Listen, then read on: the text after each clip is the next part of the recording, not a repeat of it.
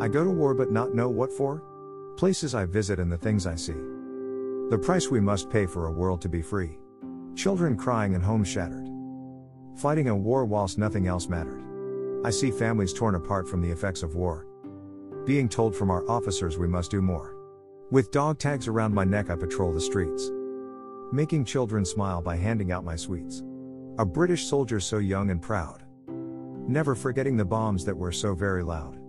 The overflowing of refugee camps. Filled with broken families who looked like tramps. It's going to be okay? I would often say.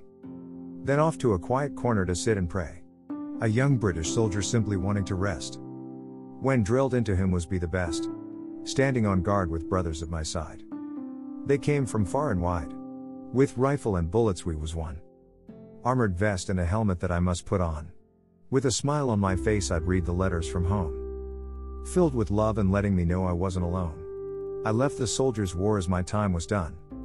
But all these years later the battle had only just begun. Not in the field of war but the demons within my head. The nightmares are real. I wish I was dead. Copyright AM Standish, 2020.